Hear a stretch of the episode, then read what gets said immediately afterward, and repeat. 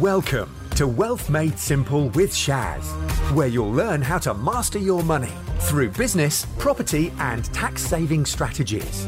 Your host has collectively helped his clients make tens of millions of pounds in additional profits through these strategic approaches to business. Introducing Shaz Nawaz, an award winning chartered accountant, property tax expert, entrepreneur, and property investor. So we'll use our friend's example here. He's buying property for six hundred thousand pounds. Sorry, That one didn't have VAT. I had another one that was the one you bought. This is the one you're gonna buy. This is the next one. Okay. So six twenty, and he's gonna pay one hundred twenty thousand pounds for VAT. Everybody agreed? Twenty percent. So seven twenty. Is he paying stamp duty land tax on this figure here or this figure here? Total. Total. Total, yeah? So if he doesn't pay uh, uh, VAT, is he paying SDLT on 600 or 720? 600. Yeah? So the benefit of TOGC for you is you, you save on the, on the SDLT element, yeah? And then you don't have to raise the funds, you don't have to go to HMRC to get the money back because they can be a pain in the backside. Do you have a question? Can you just clarify the um, tenancy? Is it three months beforehand? It's, they, they should be in the property for three months after you complete. After? Yeah, yeah. That's not, not a rule per se, but you would, there's got to be some level of occupancy. I think three months is sufficient. Yeah? You pay no VAT, but you have to register for VAT. So going forward, uh, you have your own VAT number, and then you charge the tenant VAT. When you sell the property to someone in the future, you must charge VAT on the disposal. Okay? So it doesn't get you out, out of the scope of VAT. It gets you outside of paying the VAT on the purchase and all the costs associated with it and the SDLT. Everybody with me so far? Yeah? Let's say when you dispose the property, can you still treat it with the transfer and ongoing concern with the new? If they if if they have a tenant, yeah, yeah. If you have a, have a tenant in there, yeah, that's fine. Okay. Your other option is if you're going to convert it from commercial to residential, you can use something called a VAT 1614D if the seller wants to accept it, which basically is an intention for you to convert from commercial to residential.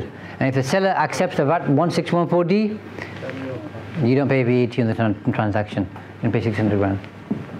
So what you ought to do when you're looking to buy the property is find out about the VAT situation. When you make the offer, say, I'm going to convert from commercial to residential. Can you accept the VAT 1614D? I'm going to buy your commercial property. I want to enter into a negotiation with you about the capital allowances.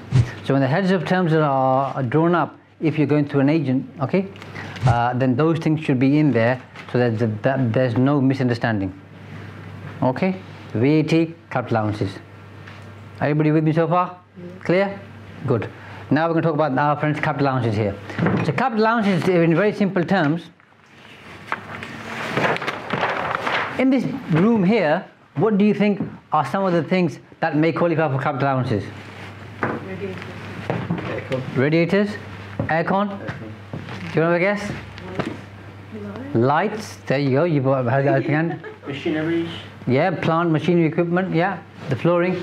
Anything which you can remove from the property, which isn't an, an inherent part of the property, which pretty much is anything that's fixed inside any room. Yeah. Lifts, stair, uh, staircases, that kind of stuff. Okay.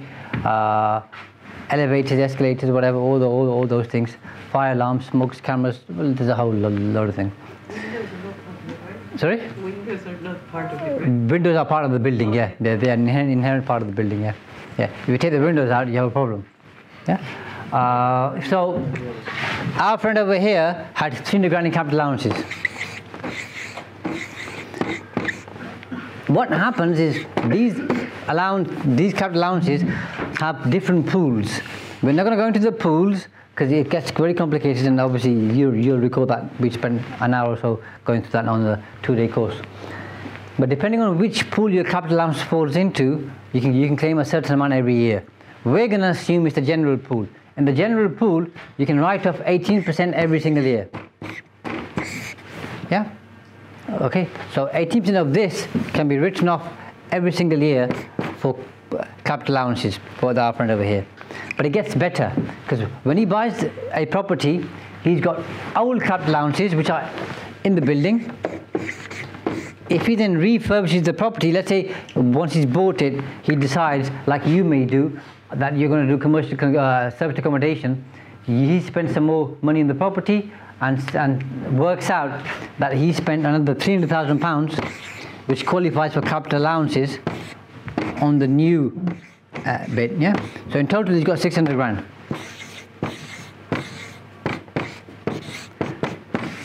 What our friend here can do is claim the new 300,000 pounds all in one go, and this here at 18%. So how much profit do you say you're making from 25 grand? Yeah. So he's making 25,000 pounds profit. Let's call it 50 grand. Because you've changed to service, service accommodation now, okay? So you're making 50 grand. Making 50 grand. In his first year, remember, he's got old capital allowances and new capital allowances. The, the new capital allowance, he's got 300,000 pounds.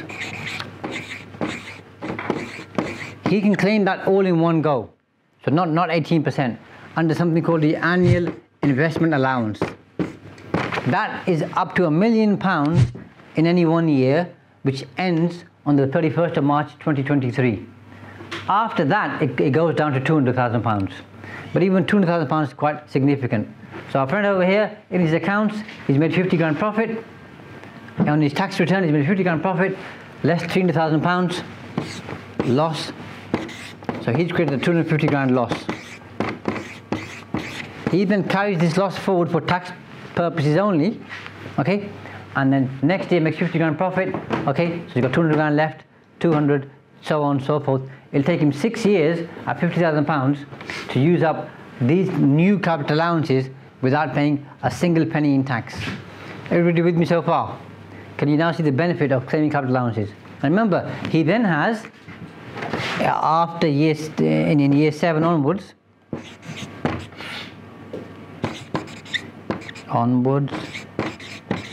He's then got 18% at 300,000.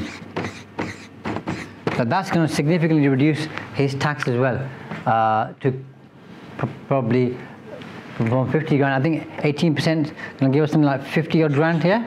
So you, he's going to pay no tax in year seven either. So he's going to use, so once he's used up 18% of 300,000, whatever's left over, he's got 18% of that. Okay, so this will take him about 16 years to use up. Does that, is that does everybody follow that so far? You bought the property for 600 grand, yeah?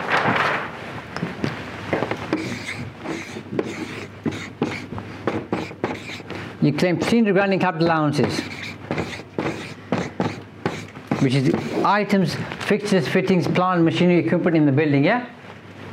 So the, it's costing you, the building's net costing you 300 grand. Everybody agree with me? Yeah? Okay, so, so that's your net cost because you've claimed this against your profits in the first six years, let's just say, okay? Or however long you, you do you take, okay? Uh, in profits. Let's say in year 15, you sell the property for a million pounds. Are you going to pay tax on the million less the 600 grand or the million less the 300 grand? Remember, you would used up this 300 grand against your profits. Do you have a guess? 300. So you're saying million less 300 grand. Does anybody think it's 600 grand, by the way? Put your hand up. Have we got a couple of people over there, over here? Why do you think it's 600 grand? Because that's the original purchase price. Yeah. Okay. Can see, so you've got a double benefit here. You're going to claim the capital allowances, but your purchase price, like our friend says here, always remains whatever it is per the completion statement. Yeah. So- based on whatever the tax rates are, so let's say if you were paying 25% corporation tax, you're going to save 25% of tax on that, yeah? The physical tax saving, yeah? Which is 75,000 pounds. But you, but even though you use that up, you're still going to use it here again. You know, have further further saving because your purchase price remains the same. Yeah. So it's you get two for the price of one, basically. Thanks for listening to Wealth Made Simple. You can follow and contact Shaz on the Facebook pages Entrust Property Tax and The Profits Wizard. You can also find Shaz on LinkedIn, YouTube, and Instagram. Alternatively, email him at shaz at aa-accountants.co.uk. Build your wealth by mastering money.